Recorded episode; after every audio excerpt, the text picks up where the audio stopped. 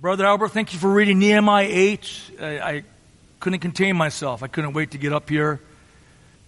How do you rebuild broken hearts? If you have a broken heart today, what is the process that you want to lean into?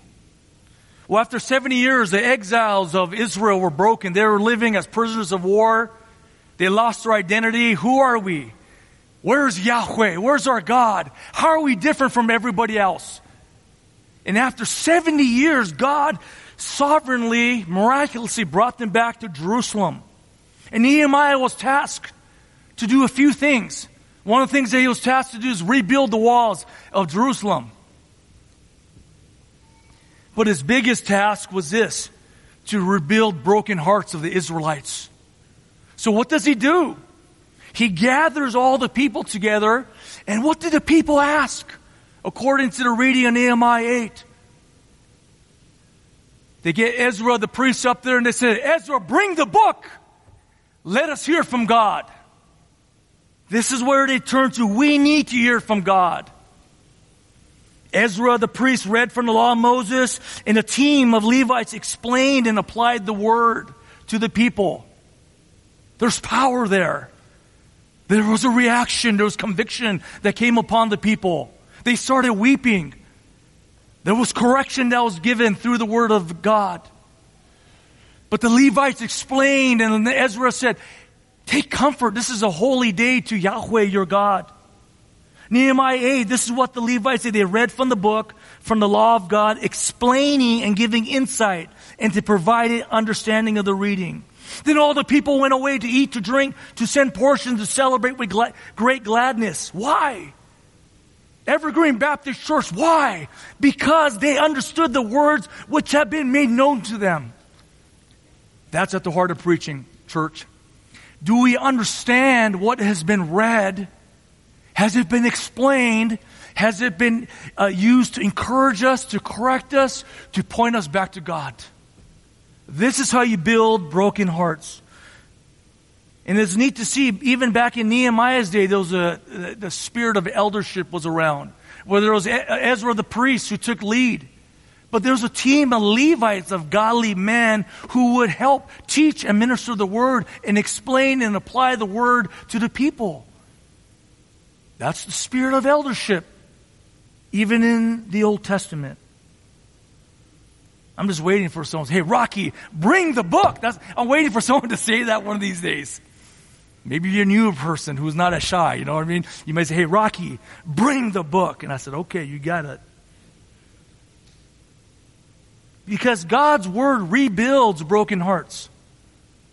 This is where you turn to. You don't turn to anything else. You turn to God's word. We're going to be at Titus chapter 1, verse 9. We're going to bring the book today. And we're going to continue on with the Heartbeat of a Healthy Church series, the Heartbeat of a Healthy Church. And I'm going to read 5 through 9, Titus 1, 5 through 9, to give a little bit more context, but three qualifications for an elder. Three qualifications. Number one, elders have healthy homes. Healthy homes, healthy marriages, and if they have married or if they have children, their children respect their leadership. Number two, the elders have healthy character to allow them to be healthy leaders. And today we're going to see the third quality, which is undergirded by the first two, healthy teaching. An elder must be able to teach the Word of God, minister the Word of God. So let's rise if you're able to. Titus cha- uh, chapter 1, verse 9. But I'm going to read from verse 5 through 9. That should be up on the screen as I read out of Legacy Standard Bible. Titus chapter 1, verse 5. I find it neat also how Nehemiah, everyone stood up to hear the word of uh, of Moses being read. Verse 5, Titus 1. For this reason I left you in Crete, that you will set in order what remains and appoint elders in every city as I directed you. Namely, if any man is beyond reproach, the husband of one wife, having faithful children who are not accused of dissipation or rebellious. For the overseer must be beyond reproach as God's steward, not self willed, not quick tempered, not addicted to wine not pugnacious, not fond of dishonest gain, but hospitable, loving what is good, sensible, righteous, holy, self controlled, holding fast a faithful word, which is in accordance with the teaching, so that he will be able both to exhort in sound doctrine and to reprove those who contradict. This is the word of the Lord. Pray with me, church. Father in heaven, thank you for this opportunity to pray. Lord, I pray your word will be set forth before the people in an understandable manner, in an encouraging manner, in a corrective manner, Lord. I pray your spirit will give us ears to hear, Lord, what you're saying through Titus chapter 1, verse 9. Thank you, Father. In Jesus' name, amen. Please have a seat.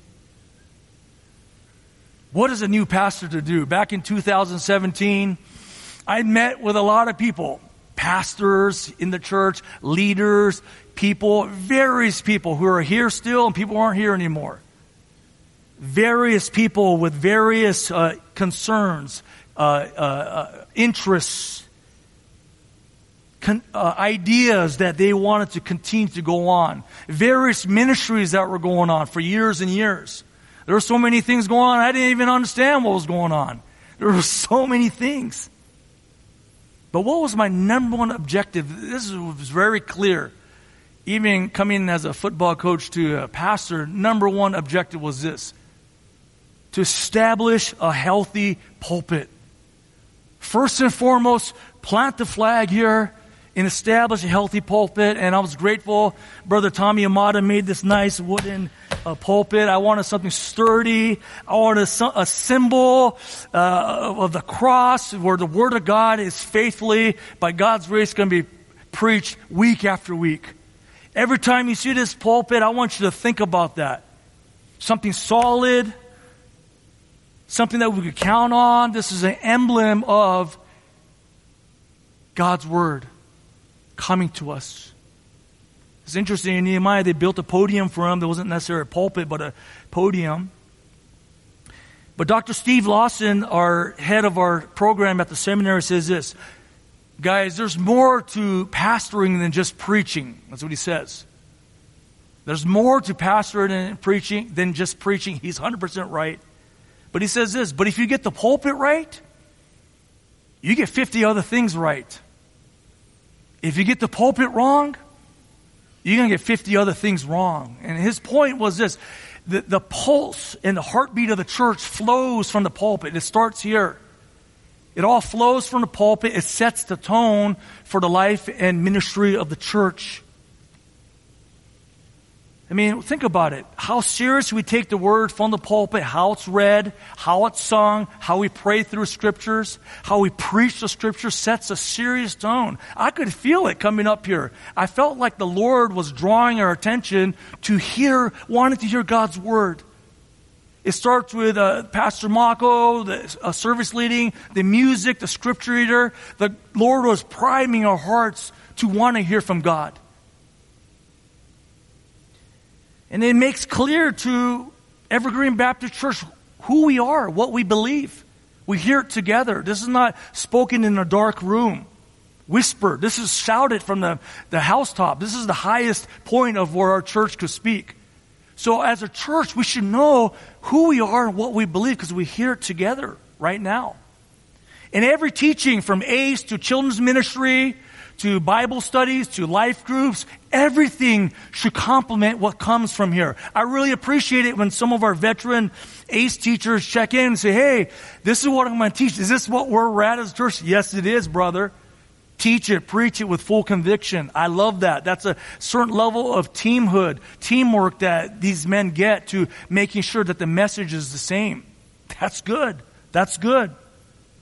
Because this sets the tone for the quality of teaching. And I'm so grateful. Today I sat in an uh, uh, ACE class with biblical counseling. Brian Chia, bro, uh, Brother Brian, great job.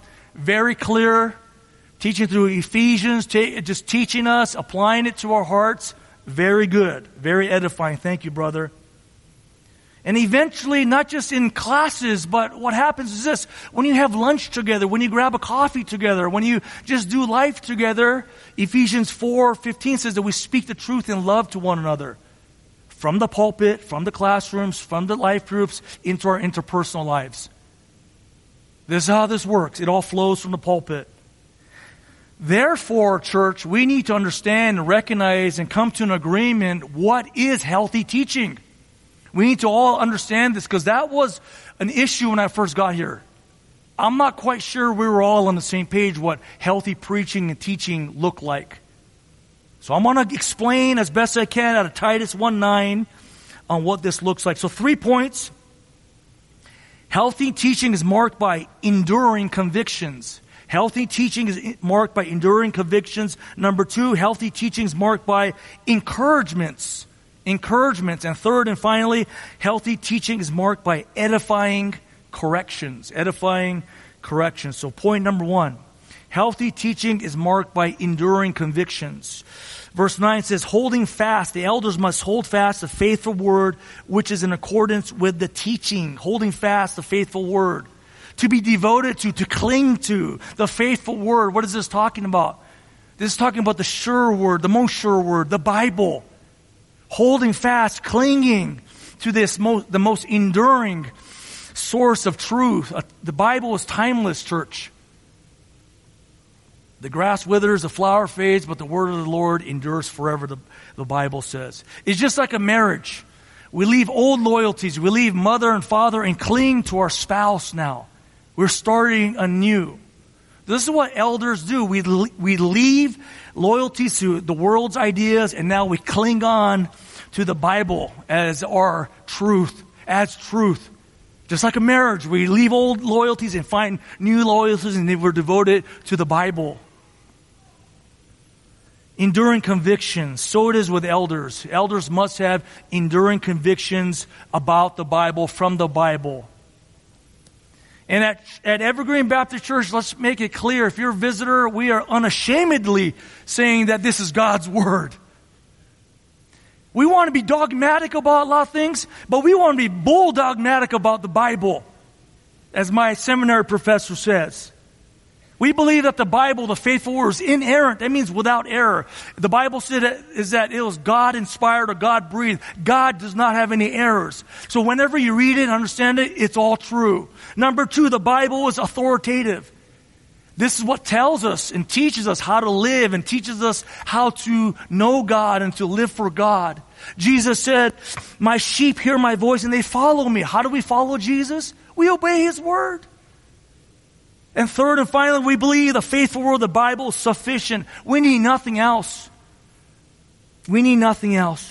It restores the soul, heals the heart, so that the man of God is thoroughly equipped for every good work, the Bible says.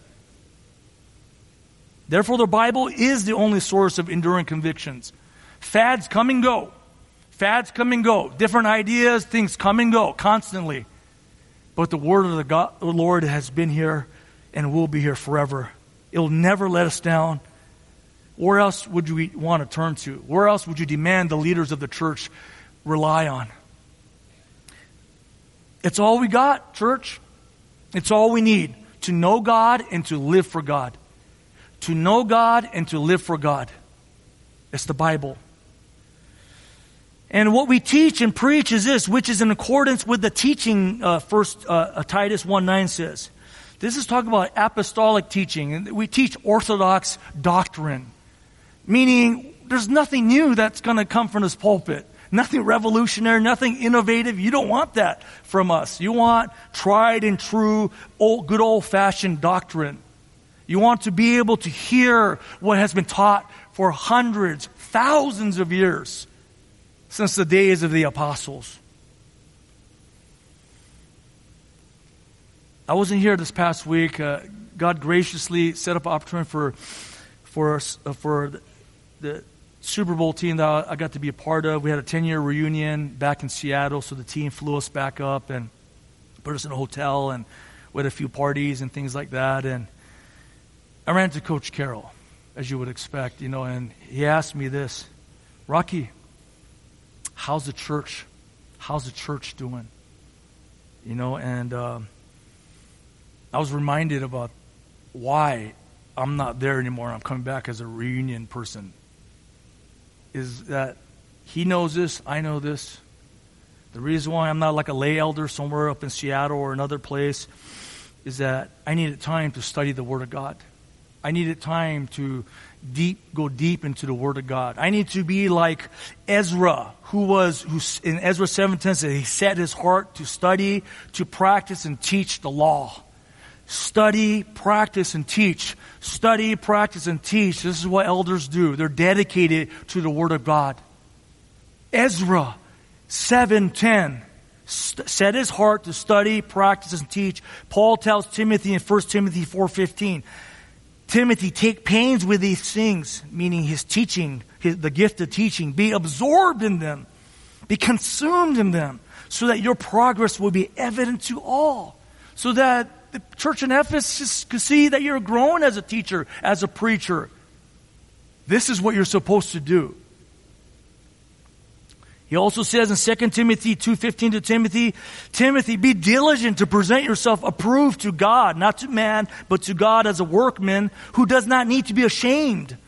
Why? Act, because you accurately handle the word of truth. Accurately interpret it, accurately uh, teach it well. This is what the elders need to be consumed with.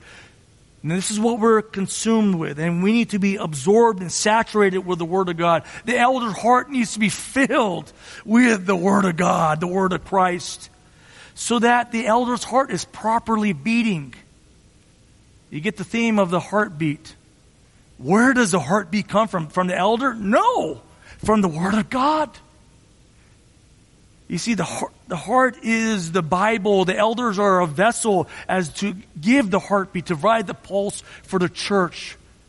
And if the Word of God is not deeply in the heart of the elder, he's not going to be able to beat properly for the health of Evergreen Baptist Church.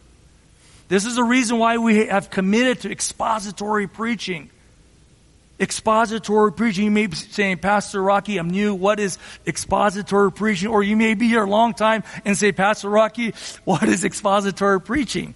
Well, Nehemiah 8 8 says this.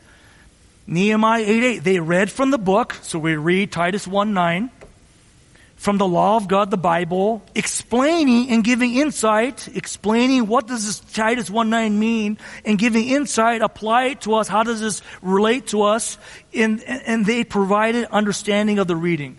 So explaining and, uh, and giving understanding is at the heart of expository preaching. And our hope is to find the authorial intent. What did Paul mean to say out of Titus? What was he trying to convey and communicate to the people of the day and so that we could bring it to our time today? That's the goal. In church, there's only one accurate meaning. This doesn't, hey, what does this mean to you, Pastor Rocky, is an invalid question. If you're sitting there thinking, oh, it depends on who the pastor is. No, it's not the Bible speaks, what is it trying to say? What is intended meaning? There's only one. There's only one accurate meaning. And I get it. There's a few disputed uh, verses, but overall, it's pretty clear.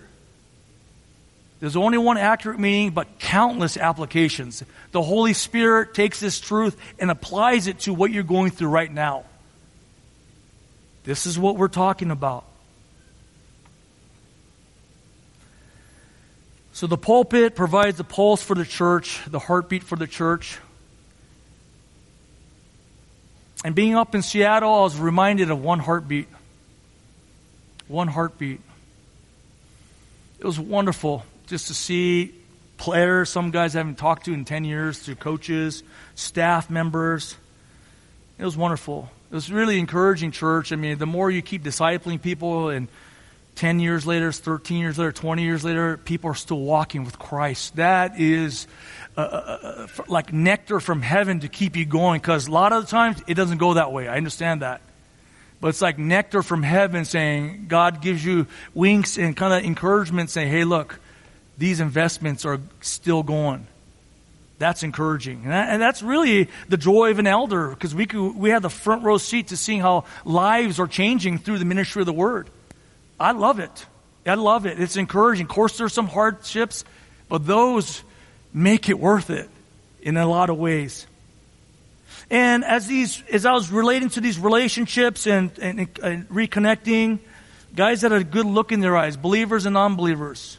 They said, it, coach, not pastor, they said, coach, it's therapeutic to be up here. I think there's a level of uh, appreciation that they, uh, they appreciated, but I think what it was was being around like-minded people. We didn't. Don't get me wrong. We didn't always like each other now. Okay, we're highly competitive people. we are a lot of us. Some of us are Type A. It, it, it gets kind of uh, rough at times. However, we looked at each other in the eye and we had similar convictions. We shared common oneness. We had unity. We were all in for the cause. We had a essential themes, competition. We're all competitors. If you weren't a competitor, you're probably not going to be there very long. I mean, that's just, we, we just looked at each other and appreciated that we shared one heartbeat. We're moving in the same direction. And so it is with great teams, great championship teams. If you don't have that, you're not going to win. And so it is with great churches and healthy churches. We need to have one heartbeat. And so it is with great elder teams. The elders must have one heartbeat. So, who are you looking for in an elder? Of course, godly character. We're looking for healthy homes. How are they leading wives if they have wives? How are they leading the children if they have children? But there's more. I call this the funnel of conviction. Think of a, a funnel, right? A funnel of, of conviction. Meaning, if you're a visitor, God bless you. We're so happy that you're here. Please keep coming. You may not even be a Christian.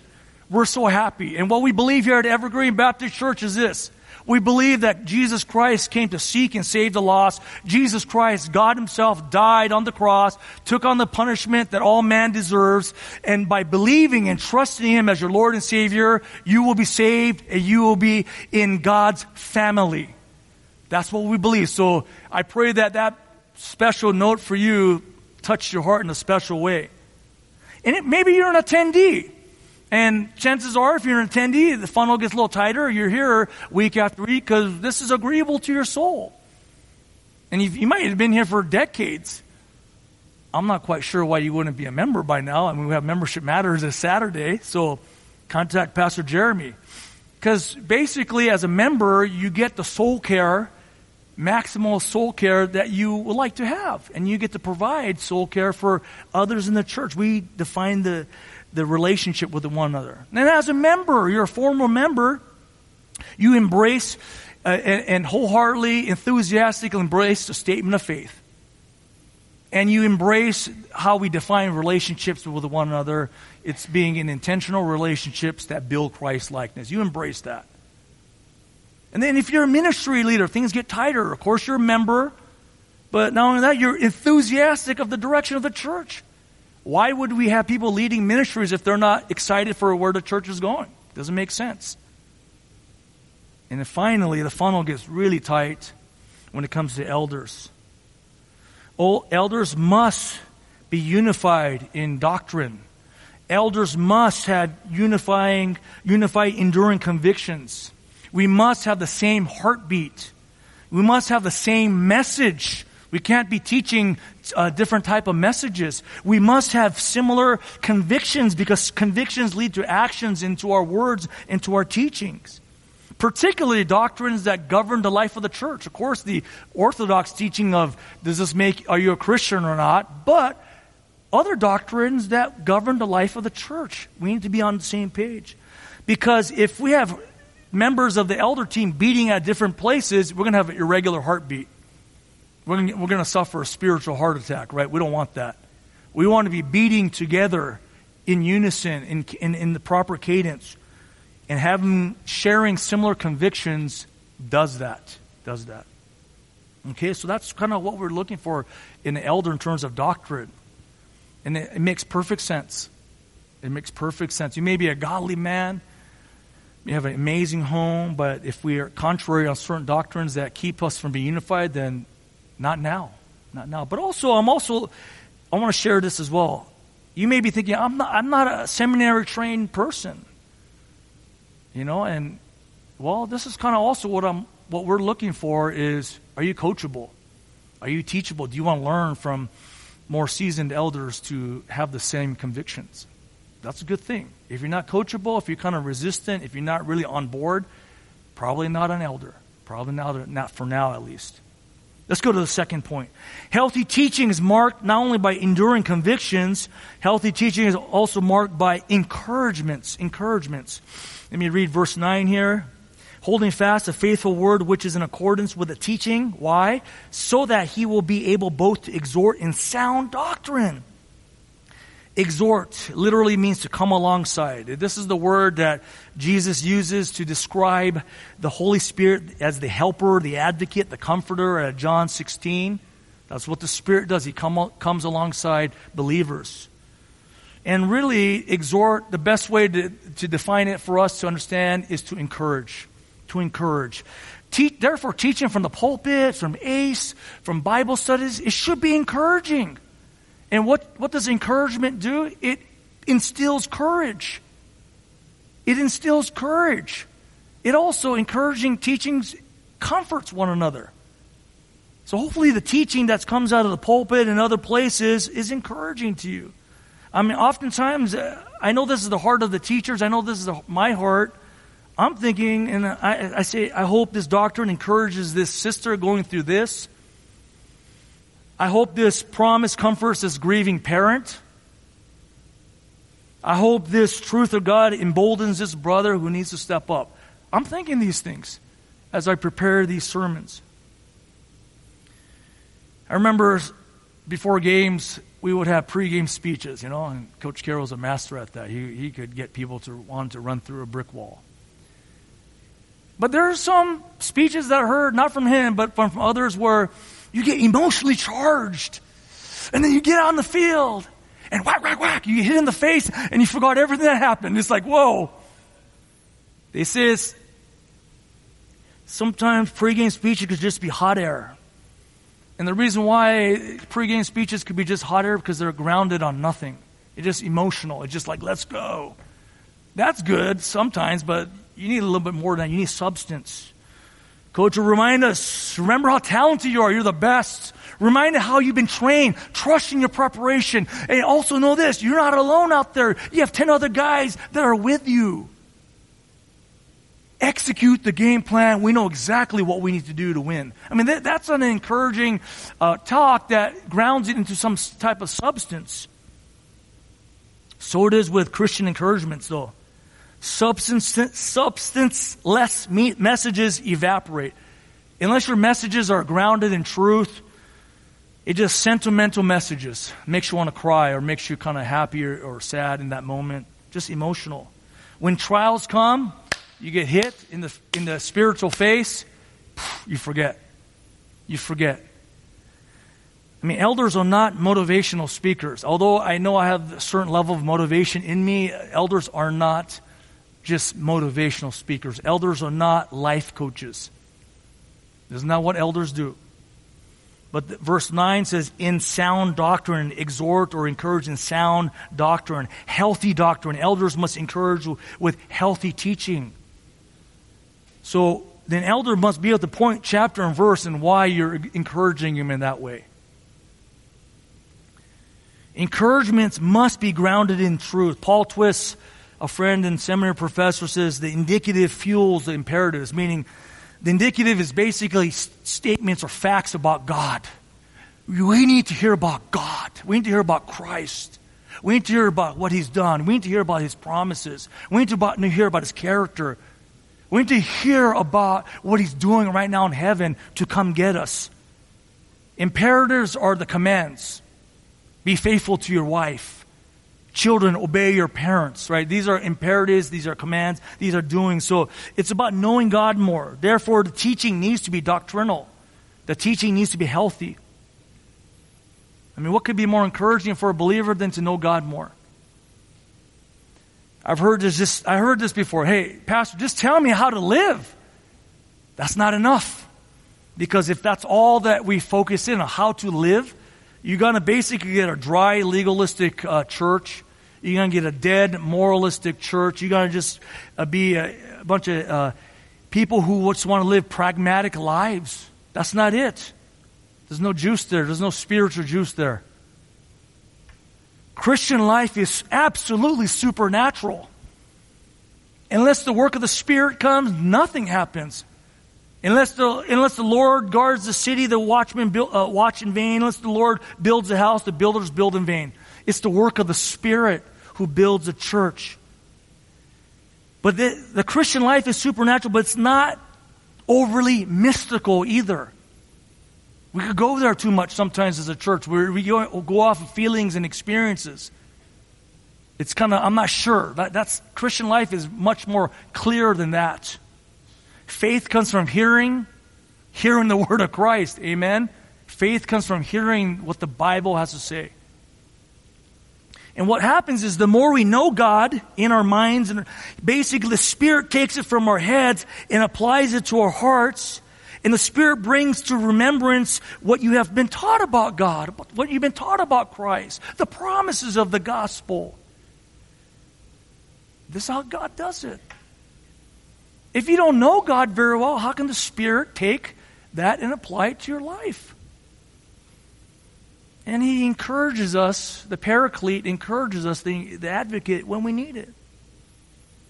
So elders must be able to teach. 1 Timothy 3 2 says that is what an elder must be able to do. So what does that mean, right? So you'd be sitting there. Maybe you're stirring your heart thinking, maybe I'm, I'm supposed to be an elder of Evergreen Baptist Church. But I'm never going to get up there and preach like that. You, may be, you might be right. Some of us are gifted to preach, some of us aren't. But let me set the expectations, okay? 1 Timothy 5:17 says this, the elders who lead well are to be considered worthy of double honor, especially those who labor at preaching the word and teaching. So preaching is a way to minister the word, and certainly I, I believe there's room for a senior pastor to be the main preaching pastor. All right, that's kind of this. We understand that, but also ministry of the word happens through teaching. There's a difference between preaching and teaching, right? This is preaching. There's a lot of exhortation. There's a lot of uh, uh, appeals here, but teaching could have that too. But teaching, when people are able to communicate godly truth to you in the ACE classes, in Bible studies, in the youth, college, children's ministry. Those are all teaching ministries. Maybe you're saying, well, I don't even do that, and I can't even see myself doing that. Well, maybe you meet up with a brother or sister, and the ministry comes through the counseling the word. Preaching the word, teaching the word, counseling the word, or you sit with them, and all of a sudden, what you're going through in your marriage, you feel so much more encouraged because this brother is able to just explain truths of the gospel to you. Man, I'm still under duress, but I feel more at peace. That's ministry of the word. That's why we believe in biblical counseling. That's why we're trying to uh, increase what happens in the interpersonal conversations with one another. And then, fourthly, maybe you own an interest and ability for doctrine and you can spot out error a, a protective ministry of the word. You're protecting the church from error. So understand this. We're all not gifted in the same way. But elders can minister the word in their own way. Right? So some of us could do multiple of those. Some of us maybe one or two or three of them. But that let's just lower the expectations a little bit, okay? And like I said, are you coachable? Are you teachable? This is what we want, unity amongst the eldership. Finally, let's get to our final point here. Healthy teaching is like a double-edged sword because like encouragement is one side, and now here's the other side of the double-edged sword. Healthy teaching is marked by edifying corrections. Edifying corrections. Let me read verse 9. So that he will be able both to exhort in sound doctrine and, here it is, to reprove those who contradict. To reprove. That means to correct. That means to expose error. That means to convict those who contradict uh, orthodox teaching. That means you help people understand they're believing lies about God, yet they have false expectations about God. That means that they've been sitting under sound teaching, reading books that they shouldn't read. Just because it says Christian doesn't mean it's Christian or a good Christian teaching. That means that you've been uh, absorbed with aberrant teaching. Elders don't want that for the sheep here. They want you to be healthy, secure, confident, not unsure, very clear who God is and what He wants for you in your life. And this teaching is meant not to destroy, but to build up. Therefore, it's edifying teaching. And it's still sound doctrine. It's still based on sound doctrine. So basically, you expose the error, How do you do that? You flash the light of truth to it. Healthy teaching tests every thought with the truth. In, in other words, you put up the, what you believe against the light. Like, is, is this jiving with the light or not? Does this uh, fit and go uh, uh, fit with what the Word of God is saying? The sound doctrine. And our hope is this: elders would hope that the church will develop a greater level of discernment for error. What did Pastor MacArthur say is the greatest need in the church today? Do you guys remember that when he came into the Q and A up here? He said discernment. We, the church lacks discernment. We believe everything that just has a Christian label on it. That's true. And in the information age, calls for greater discernment. We need to be able to see that's true and that's not true. That's what makes us distinctly Christian. We're people of truth, right? Why do we correct?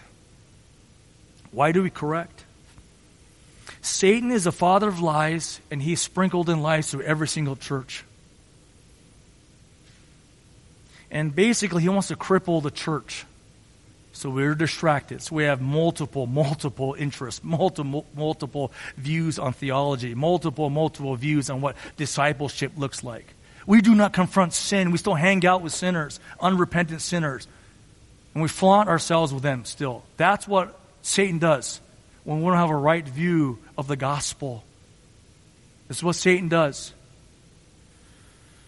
And it's throughout Old Testament, New Testament, Ezekiel, Jeremiah, false prophets, false shepherds. I mean, God calls uh, leaders to confront false teaching everywhere. In the New Testament, certainly, Paul is saying it right here.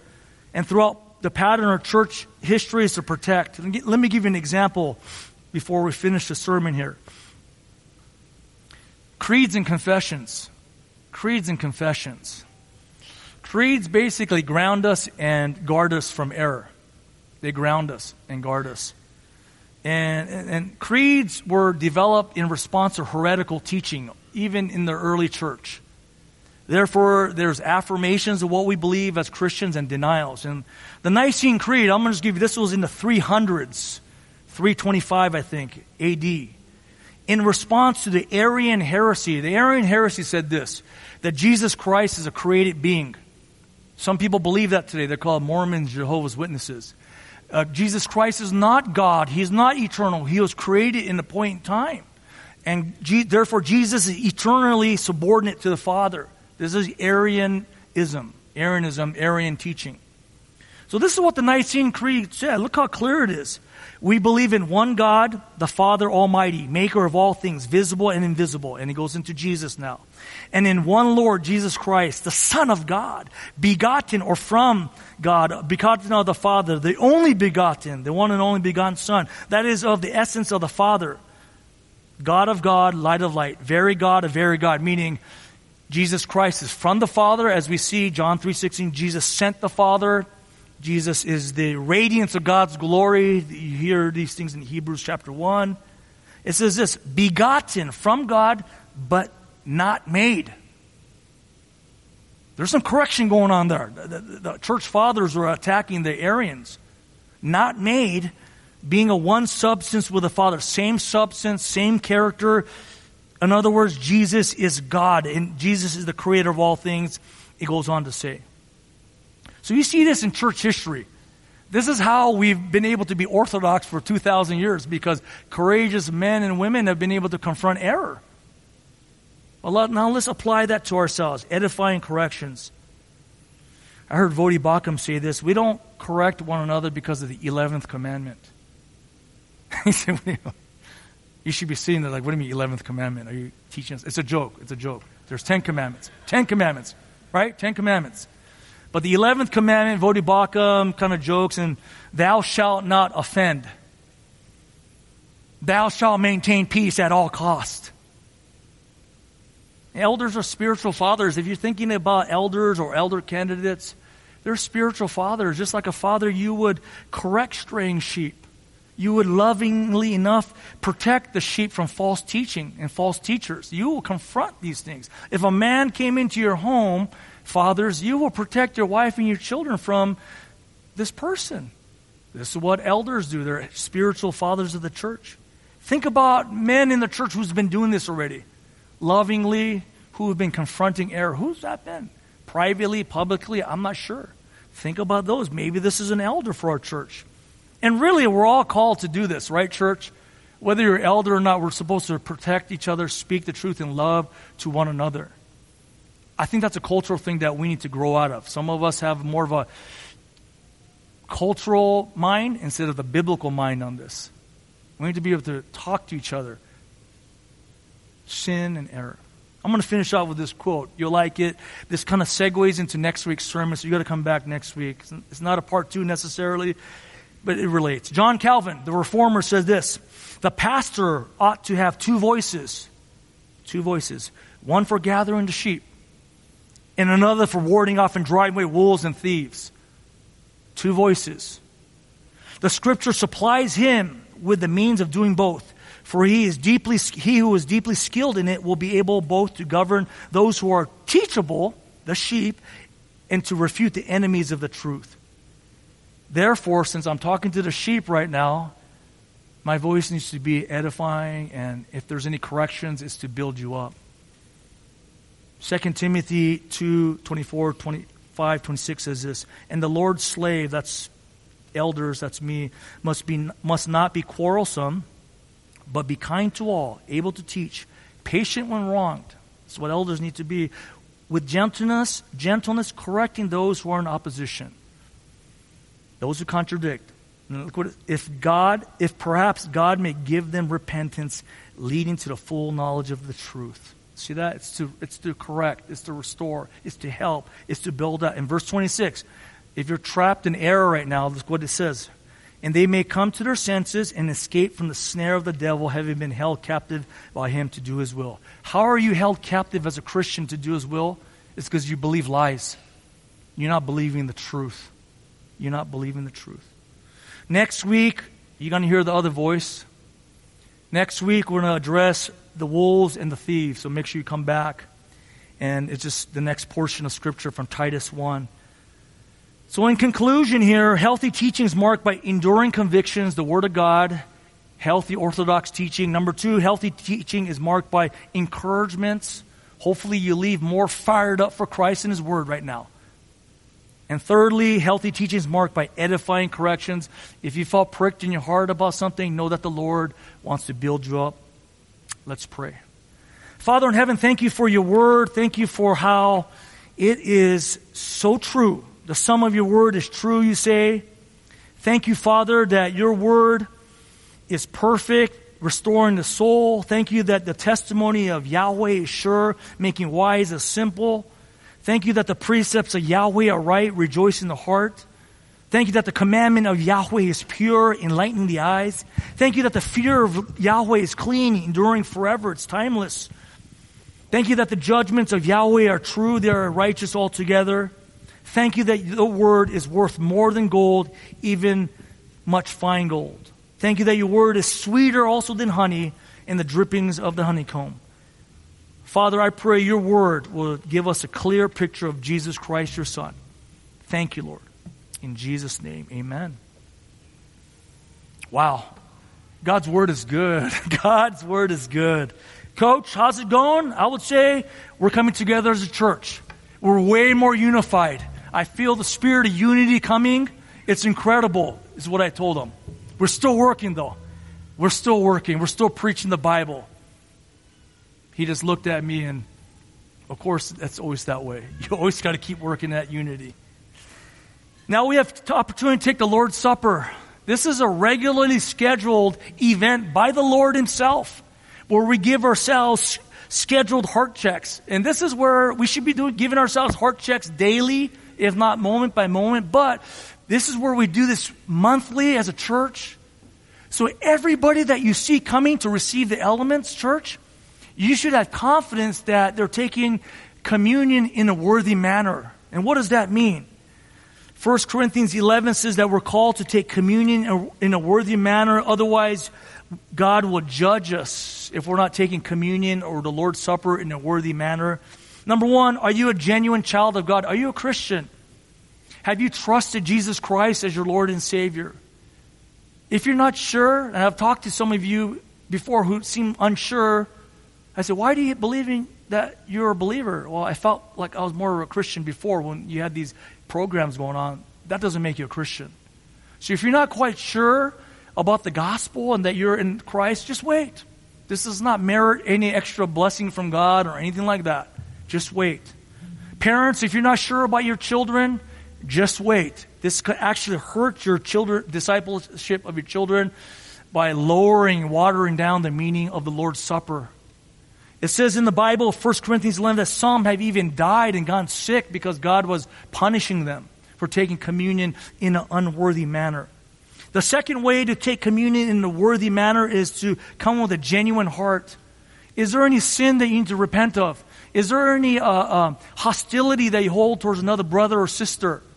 Are you still holding grudges? You need to repent. Are you thinking impure thoughts right now? You need to repent of these things and come to the Lord's table with clean hands and clean hearts, right? So I'm, I'm going to uh, lead us in prayer right now. I'm going to lead us in a prayer of confession corporately. And then towards the end or towards the middle, there'll be a time of silence for you to do business with the Lord. And then I'll close off the prayer and I'll give you instructions on how we're going to take communion. It's the same as every month, but I want to explain it for the benefit of our newer people. So let's pray, church. Father in heaven, thank you for this word out of Titus 1 9. Thank you how it's so clear that your word is a sure word. Forgive us, Lord, as a church for not treasuring your word more. Forgive us as a church for not rightly handling the word all the time. Forgive us as a church for not obeying your word as the authority in our lives and keeping separate areas of our lives from you, Lord. Forgive us for correcting each other in not in an edifying way. Forgive us for weaponizing the word, Lord, to manipulate people. Thank you, Lord, for your incredible word, Lord. Now, church, in the quietness of your own heart, let's do business with the Lord for a few moments.